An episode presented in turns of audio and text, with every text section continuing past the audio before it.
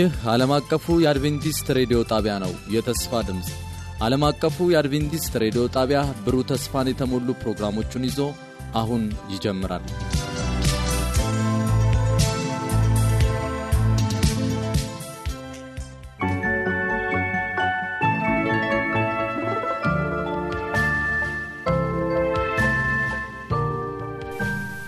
ጤና ይስጥልኝ አድማጭ ተመልካዮቻችን ዛሬ የጌታ ፍቃድ ሆኖ ጸጋው በስቶልን በሌላ ትምህርት እግዚአብሔር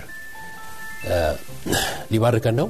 ዛሬ ከዚህ በፊት ከተማርነው የጤና ትምህርት የሚቀጥል ነው ማለት ነው።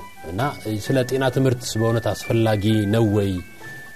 የሚል እውነታን ለማንጸባረቅ ነው የምፈልገው። ምክንያቱም ክርስቲያን የጤና ትምህርት ማወቅ አለበት ወይ?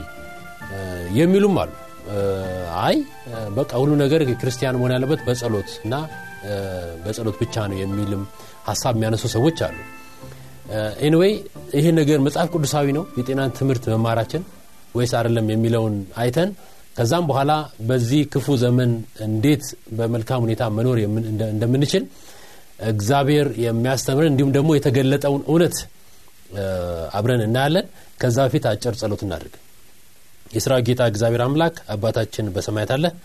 ይህንን መልካም ጊዜ ስለሰጠ እናመሰግንሃለን። በዚህ ሰዓት ልጆችህ በተለያየ ቦታ ሆነው ይህንን ቃል የሚሰሙት ጌታ ሆይ ለኑሯቸው ለህይወታቸው ተስማሚ የሆነ ቃል ይደርሳቸው ዘንድ ለፈውስ ለራሳቸው እንዲሁም ደግሞ ሌሎችን መርዳት የሚያስችላቸውን እውቀትና እውነት ከዚህ ትምህርት ያገኙ ዘንድ ጌታዊ ማጸናሃለሁ እኔም ልጅህ ለህዝብህ የሚሆነውን ትክክለኛውን ቃል መናገር እንድችል ጌታ ሆይ አንተ በመንፈስ ቅዱስ አማካኝነት አንተ ምራኝ። እማጸናሃለሁ በልጅ በጌታ በኢየሱስ ክርስቶስ ያውና ዘለማዊ ስም አሜን።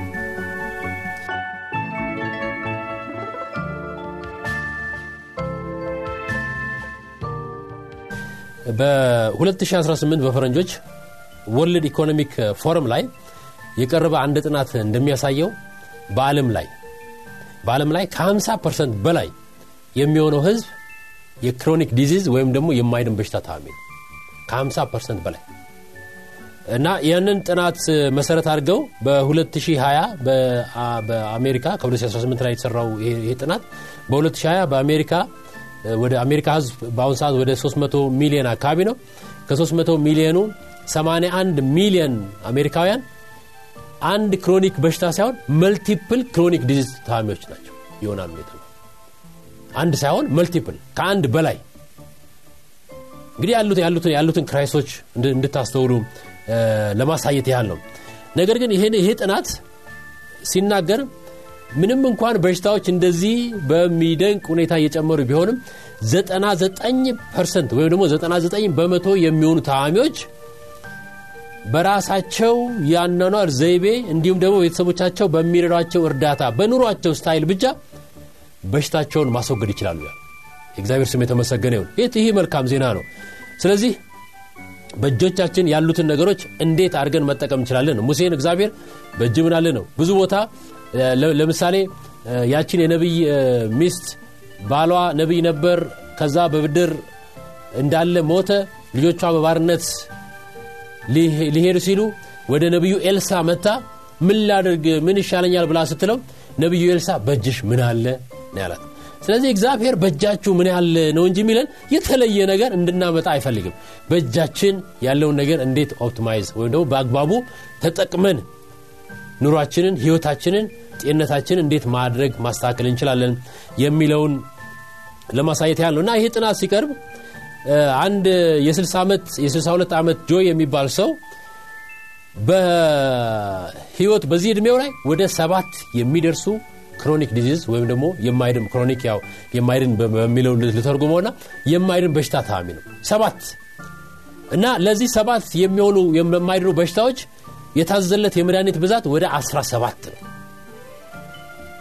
እና ይህ ሰው ሲናገር ለረዥም ዘመን የእነዚህ መድኃኒቶች ውጫቸዋለሁ የሰጡኝ ፋይዳ የላቸውም። ስለዚህ አልፎ አልፎ ወስዳቸዋለሁ አልፎ አልፎም አልወስዳቸውም። በቃ ስሞት ልሞት አይነት ነገር የሚል ተስፋ የመቁረጥ ህይወት ውስጥ እንደገባ ይህ ጥናት በጃንዋሪ ላይ በ2018 ወይም ደግሞ ከአንድ ዓመት በፊት almost ወደ አንድ ዓመት ተኩል የተሰራው ጥናት ያሳያል። ስለዚህ ምንድነው መፍትሄው ነው? በሆሴ ምዕራፍ 4 ቁጥር 6 ህዝቤ እውቀት ከማጣቱ የተነሳ ጠፍተዋል በማለት ይናገራል። ስለዚህ እውቀትን ያስፈልገናል ማለት ነው። ጤንነትን ለመጠበቅ ከዚህ በፊት ያየናቸው ሁለት የተለያዩ lecture ኦች ወይም ደግሞ በጤና ላይ የተመሰረተ ትምህርቶች አሉ። እነሱን እንድታዩቸው ጋብዛቸዋለሁ በዚህ ቪዲዮ ላይ ባለ አድረስ ላይ ሄዳችሁ በዩቲዩብ ላይ ማግኘት ትችላላችሁ። እግዚአብሔር ከህዝቡ መካከል በሽታን ሊያጠፋ በሁለት አይነት መንገድ ሊያጠፋ እንደሚችል ተናግሯል በዘጻት ምዕራፍ 15 ቁጥር 26 ላይ እግዚአብሔር ሲናገር እርሱም አንተ አምላክን እግዚአብሔርን ቃል አጥበቀ ብትሰማ በፊቱም የሚበጀውን ብታደርግ ትእዛዙንም ብታደምጥ ስርዓቱንም ሁሉ ብትጠብቅ በግብፃውያን ላይ ያመጣሁትን በሽታ አላደርስብህም እኔ ፈዋሽ እግዚአብሔር ነኝና ይላል። ስለዚህ እዚህ ቁጥር አንድ የሚያሳየው ሰው ለመፈወስ ወይም ደግሞ ለመዳን የእግዚአብሔርን ትእዛዝ መጠበቅ ነው። የእግዚአብሔር ትእዛዝ የጤናም ትእዛዝ አሉት።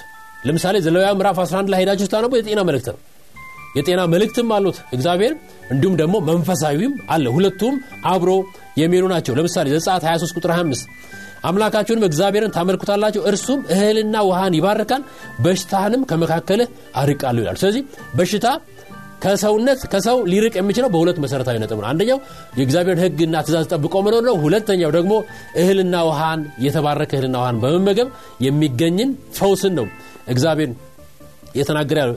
አንድ ነገር ጠቅሼ በዚህ አጋጣሚ ልለፍ ለምሳሌ በዘጸአት ምዕራፍ 15 ቁጥር 26 ላይ በግብፃውያን ላይ ያመጣሁትን በሽታ አላደርስብም ይላል። ለመሆኑ ግብፃውያን ምን በሽታ ነበረባቸው recently በኮሎምቢያ ዩኒቨርሲቲ እንዲሁም ደግሞ የተለያዩ ዩኒቨርሲቲዎች ባጠኑ ጥናት ግብፃውያን የካንሰር እንዲሁም የልብ በሽታ ተጠቂዎች ነበሩ። ዛሬ ሞደርን ወይም ደግሞ በዚህ ዘመናዊ ዘመን የሚኖረው ማህበረሰብ ያለበትን በሽታ ግብፃውያን ይጠቁ እንደነበረ ከሞቱ ግብፃውያን ለረዥም ዘመን ሬሳዎቻቸውን ማስቀመጥ የሚችሉበት ቴክኖሎጂ ወይም ደግሞ ስልጣኔ ስላላቸው ያንን የሬሳ በመመርመር ነው ይህንን ያወቁት። ስለዚህ የግብፃውያን ችግር የእግዚአብሔርን ትእዛዝ አለመጠበቅ ነው። አንደኛው መንፈሳዊውን ሁለተኛው ደግሞ ስጋዊውን ሁለቱንም ትእዛዝ አለመጠበቅ ለግብፃውያን መታመም ምክንያት ሆነ። ስለዚህ ተመሳሳይ ፕሮብለም ወይም ደግሞ ተመሳሳይ ችግር ዛሬም ይመጣል ማለት ነው። ስለዚህ ልንጠነቀቅ ይገባል። ለምሳሌ እግዚአብሔር በብሉ ኪዳን አንድ ምሳሌ አስቀምጦልናል። ትክክለኛ የሆነ ሌሰን ማለት ነው? በኢሳያስ 38 በትንቢተ ኢሳያስ ምዕራፍ 38 ላይ ቁጥር አንድ ላይ ሄደን ስናነብ ህዝቅያስ የሚባለው ንጉሥ ለሞት እስኪደርስ ድረስ ታሞ ነበር ይላል ያ ታሞ የነበረ በጣም ህዝቅያስ ሄዳችሁ ታሪኩን በምታኑበት ጊዜ በጣም ጻድቅ የሚባል የይሁዳ ንጉሥ ነበር። በጣም ጻድቅ የሚባል።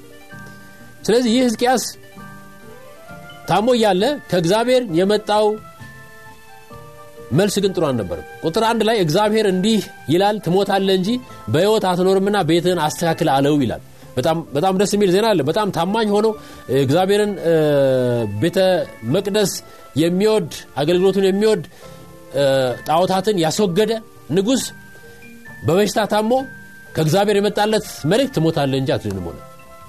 ህዝቅያስ ደነገጠ። መቼም ደስ የሚል ዜና አለም ስለዚህም ምን አደረገ ይላል? ቁጥር ሁለት ላይ ህዝቅያስን ፊቱን ወደ ግድግዳው መልሶ እንዲህ ሲል ወደ እግዚአብሔር ጸልይ ይላል ጸሎት እንግዲህ አንድ ችግር ሲደርስብን ጸሎት የመጀመሪያ መልስ እንደሆነ በዚህ እናገኛለን። ከዛም በኋላ ይህንን ጸሎት ከጸለየ በኋላ ቁጥር አራት ላይ የእግዚአብሔር ቃል እንዲህ ሲል ወደ ኢሳያስ ነቢዩ ኢሳያስ መጣ። ቁጥር አምስት ሂድ ህዝቅያስ እንዲህ በለው የአባት የዳዊት አምላክ እግዚአብሔር እንዲህ ይላል ጸሎትህን ሰምቻለሁ። እምባንም አይቻለሁ። እነሆ በእድሜ ላይ አስራ አምስት ዓመት እጨምራለሁ ይላል። እግዚአብሔር ስም የተመሰገነ ጸሎትን የሚሰማ አምላክ ነው። ስለዚህ ሰው ሲታመም ቁጥር አንድ እና የመጀመሪያው መፍትሄ ወደ እግዚአብሔር መጸለይ ነው። እግዚአብሔር መንገዶች እንዲያሳይ። ምክንያቱም በመዝሙረ ዳዊት ምዕራፍ 107 ቁጥር 20 ላይ ምን ይላል? ቃሉን ላከ ፈወሳቸውም ከጥፋታቸውም አዳናቸው ይላል። ስለዚህ ከእግዚአብሔር ቃል ሊመጣልን ይገባል ጌታ ሆይ ሕዝቅያስ በዚህ ጸሎቱ የንስሐ ጊዜ እንደነበረው ምንም ጥያቄ የለውም። እንዲሁም ደግሞ እግዚአብሔር ሆይ ይቅር በለኝ የሚል ህይወት የኑዛዜ ጊዜ ነበሩ ስለዚህ ጸሎት ወሳኝነት ያለው ነገር ነው። ሰው ሲታመምብን ወደ እግዚአብሔር መጸለይ ከእግዚአብሔር direction ወይም ደግሞ አቅጣጫን ማግኘት ያስፈልጋል። ህዝቅያስ ይህንን ካደረገ በኋላ ከጸለየ በኋላ እነሆ 15 ዓመት ተጨምሬልሃለሁ ካለ በኋላ የምስጋናን ትንታኔ ነው። እዛ ትንቢተ ኢሳያስ ምዕራፍ 38 ላይ ሄዳችሁ ስታነቡ የምታገኙት ከቁጥር አምስት በኋላ። ነገር ግን ለሞት ያደረሰው ሕዝቅያስ ላይ የወጣ ወጥቶ የነበረው ቁስል ግን አልዳንም ይላል። ቁጥር 21 ላይ ነቢዩ ኢሳያስ ምን ይላል? ኢሳያስም የበለስ ጥፍጥፍ አምጥተው በባጩ ላይ የለብጡት እርሱም ይፈወሳል ብሎ ነበር ይላል። ስለዚህ አንድ ጸሎት ሁለተኛ ደግሞ ሰው በአካባቢው ያለውን ነገር እንዴት መጠቀም እንደሚችል የሚያሳይ ነገር ነው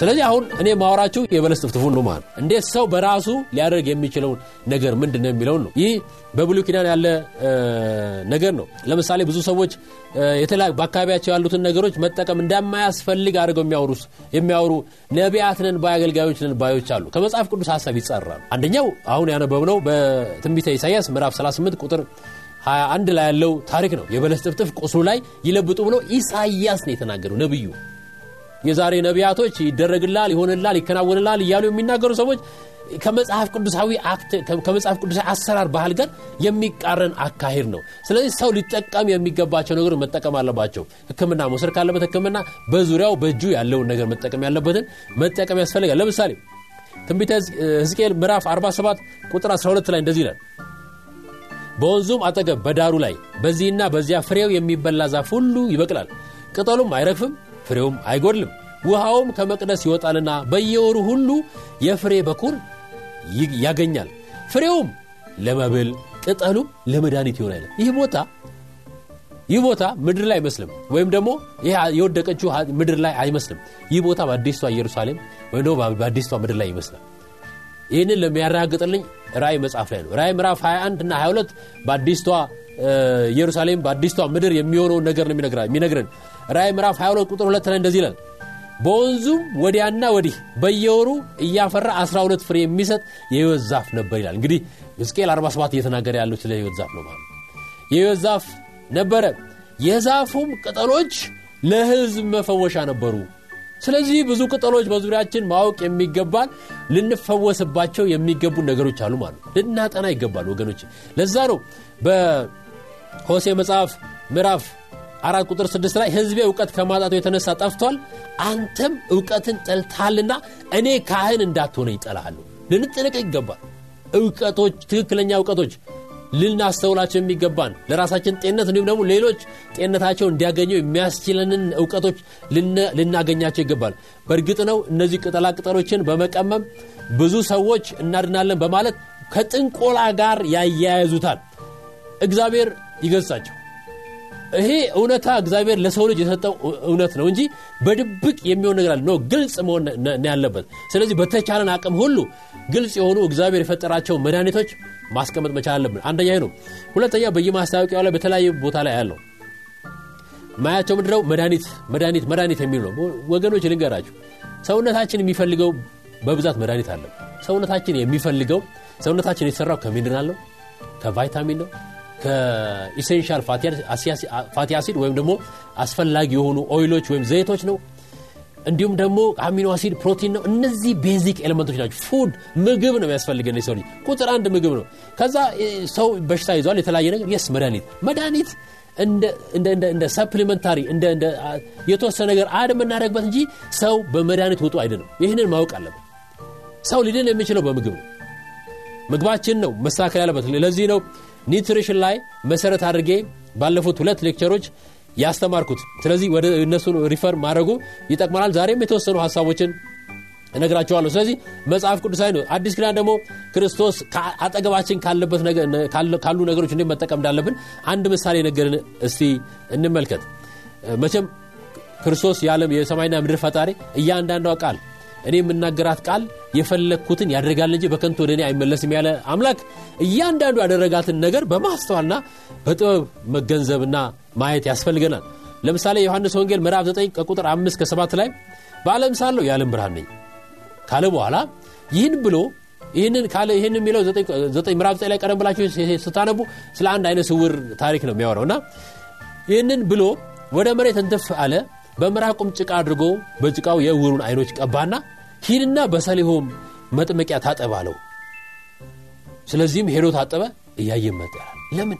ከዚህ በፊት ክርስቶስ ለምሳሌ በማቴዎስ ምዕራፍ 9 ቁጥር 28 ላይ ወደ ቤትም በገባ ጊዜ እውሮቹ ወደ እርሱ ቀረቡ። ኢየሱስም ይህን ማድረግ እንድችል ታምናላችሁን? አላቸው። አዎን ጌታ ያሉት ቁጥር 29 በዛን ጊዜ እንደ እምነታችሁ ይሁንላችሁ ብሎ አይኖቻቸውን እንዳሰሰ አይኖቻቸውም ተከፈቱ። ይላል ለምንድ ክርስቶስ እዚህ ጋር ጭቃ ብክቶ መቀባትና ይህንን አይነ ስውር እንድድን ይህንን መንገድ ያሳየው? ካላችሁኝ ከዙሪያችን ካሉ ነገሮች እንጠቀም ሰዎችን መፈወስ እንድንችል። yes ለምሳሌ በማርቆስ ምዕራፍ 16 ከቁጥር 16 ጀምሮ ያመነው የተጠመቁ እነዚህ ነገሮች ይከተሏቸዋል። በስሜ አጋንንትን ያወጣሉ ድውያን ይፈውሳሉ እያለ ተናግሯል። yes በጸሎት የሚፈወሱ ህመሞች አሉ ከዛ በላይ ግን ሊፈወሱ የማይችሉ አሉ ነው የሚያመለክተን ነገር። በዙሪያችን ካሉ ነገሮች እንጠቀም ነው። ክርስቶስ ኢየሱስ እንኳን ጭቃ አብኩቶ ያንን ሰውዬ አይኑን ቀብቶ ሂድ ታጠብ አለው። ስለዚህ የእግዚአብሔር ድርሻ ይሰራል የሰውም ድርሻ አለው። ወደ ሄዶ ወደ ሰሊሆም ሄዶ ታጠበ እያየ መጣ። step ኦች divinity plus humanity የመለኮት ስራ እንዲሁም ደግሞ የሰው ልጅ ስራ የሚለውን ሀሳብ ለማየት ስለፈለግኩ ነው ይህንን ሀሳብ ለማቅረብ የፈለግኩ ስለዚህ ይህ የምንኖርበት ዘመን ቅድም እንደነገርኳችሁ በዓለም ላይ 50 በመቶ የሚሆነው ህዝብ የማይድን በሽታ at least አንድ በሽታ አለበት ይላል። 50 በመቶ ስለዚህ አሁን ደግሞ እየመጣ ያለው multiple chronic disease ናቸው። ወይም ደግሞ ከአንድ በላይ የሆኑ የማይድኑ በሽታዎች ናቸው። አንድ ሰው ደም ብዛት ሲይዘው ወዲያው ትንሽ ስቆዩ ሰማላችሁ ስኳር አለበት ልብ ከዛ ኩላሊት እያለ በቃ ሰው ይፈርሳል። አይናችሁት እያየ ስለዚህ ክፉ ዘመኑ ክፉ ነው። ዘመኑ ክፉ ሊሆን እንደሚችልም እግዚአብሔር አስቀድሞ ተናግሯል። ለምሳሌ ኢሳያስ ምዕራፍ 51 ቁጥር 6 ላይ አይናችሁን ወደ ሰማይ አንሱ ወደ ታችም ወደ ምድር ተመልከቱ። ሰማያት እንደ ጢስ በነው ይጠፋሉ ምድርም እንደ ልብስ ታረጃለች ይላል። ያለንበት ዘመን ነው ምድር የሚሰጣትን ፍሬ እያፈራች ያልሆነችበት ዘመን ነው። ስለዚህ ምድር እንደ ልብስ የምታረጅበት ዘመን ይመጣል። እንዲሁም ክርስቶስ ሲናገር በማቴዎስ ምዕራፍ 24 ቁጥር 7 ስለ መጨረሻው ዘመን ሲናገር ህዝብ በህዝብ ላይ መንግስትም በመንግስት ላይ ይነሳለና ረሃብም ቸነፈርም የምድርን መናወጥ በልዩ ልዩ ስፍራ ይሆናል። ቸነፈር pestilence ወረሽኝ ነው በሽታ ነው። ለምሳሌ በሽታ ከጥንት ጀምሮ አለ ካላችሁኝ ለምሳሌ እኔ ጥንት ዘመን ወረሽኝ ባና አንድ አይነት በሽታ ይመጣል። ለምሳሌ ፈንጣጣ። የሆነ ቦታ ጥርግ አድርጎ ህዝቡን ይጨርሳል። የሚድን ይድናል የሚያመልጥ ያመልጣል። ከዛ የሚተርፍ ይተርፋል። ፈንጣጣ ብቻ ነው በሽታው። ወይም ደግሞ ልትስቁ ትችላላችሁ እንጂ በመካከለኛው ክፍለ ዘመን ጉንፋኑም ገዳይ በሽታ ነበር። ለምሳሌ ሰው ሲያነጥስ ዛሬም ይማርህ ይለዋል ሰው። እና ያ ሊሆን የሚችለው በዛ በሚያነጥስበት ጊዜ ከመኖርና ወደ መኖር መካከል ሰዎች ይመጣል ብለው አናሊስ ይሰጣሉ። ያ አይመስለኝም። ያ አይመስለኝም። ምክንያቱም ጥንት ዘመን አንድ ሰው ካነጠሰ ጉንፋን ያዘው ከዛ በቃ ሰው ይሄደ ማለት ነው ብሎ ስለሚታሰቡ ነው። ስለዚህ ጉንፋንና ሞት የተያያዘ ስለነበረ ዛሬ ሰው ባነጠሰ ቁጥር ይማር የሚባለው እንጂ ሰው በማነጠስ ይሞታል ማለት አይደለም። ከዚህ ጋር የተያዘ ነው። ጉንፋን በጣም ብዙ ህዝብ ጨርሷል። ወረሽኞች ነበሩ።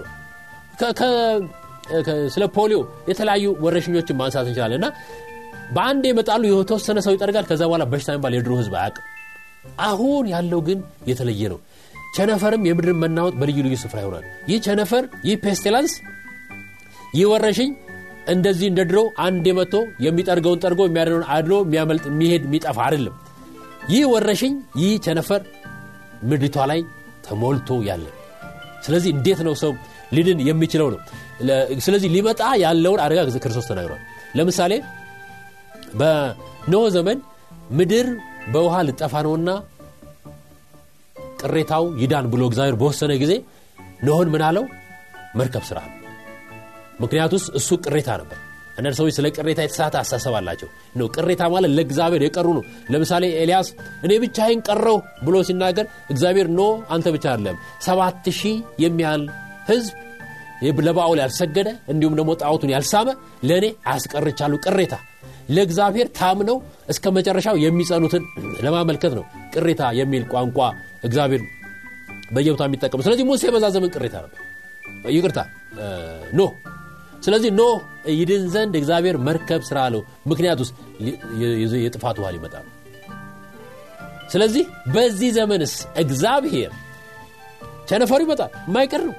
ያየነውም ነው ስለዚህ ማምለጫ መንገድ እግዚአብሔር አላዘጋጀም ወይ? በጥንት ዘመን ለነበረው ለቅዱሳን ለጻድቃን እንዳዘጋጀ ሁሉ በዛሬ ዘመንስ እነዛ የተዘጋጁ ነገሮች የሉም ወይ? ቅድም ለነገርኳችሁ World Economic Forum በሰራው research 99 በመቶ የሚሆኑት እነዚህ በአሁን ዘመን ላይ የሚታዩ በሽታዎች የሰው ልጆች በአመጋገባቸው በአኗኗራቸው style ሊያስተካክሉት ይችላሉ የሚል አለማዊ ትንታኔ ያሉ ስለዚህ መጽሐፍ ቅዱሳዊ ነው በዓለም ላይ blue zones የሚባሉ ስለ blue zone የተሰራ research ወይም ጥናት አለ እና በዓለም ላይ አምስት አካባቢዎች አሉ ሰዎች ረዥም ዕድሜ የሚኖሩበት። አንደኛው ጃፓን ነው። ጃፓን አካባቢ የምትገኝ ትንሽ ከተማ ወይም ትንሽ ቦታ አለች ኦኪናዋ የምትባል። እዛ ቦታ ላይ ህዝቡ በረዥም ዕድሜ ይኖራል። ሁለተኛው ግሪክ ነው። ኢካሪያ የሚባል ቦታ ላይ እንደዚሁ እዛም ቦታ ሰዎች ረዥም ዕድሜ ይኖራሉ። ሶስተኛው ጣሊያን ነው። ሳርዲና የሚባል ቦታ ነው። ጣሊያን እንደዚሁ ረዥም ዕድሜ የሚኖሩ ህዝቦች ያሉበት ነው። ጣሊያን ውስጥ አራተኛው ኮስታሪካ ነው። ቦታውም ኒኮያ ይባላል።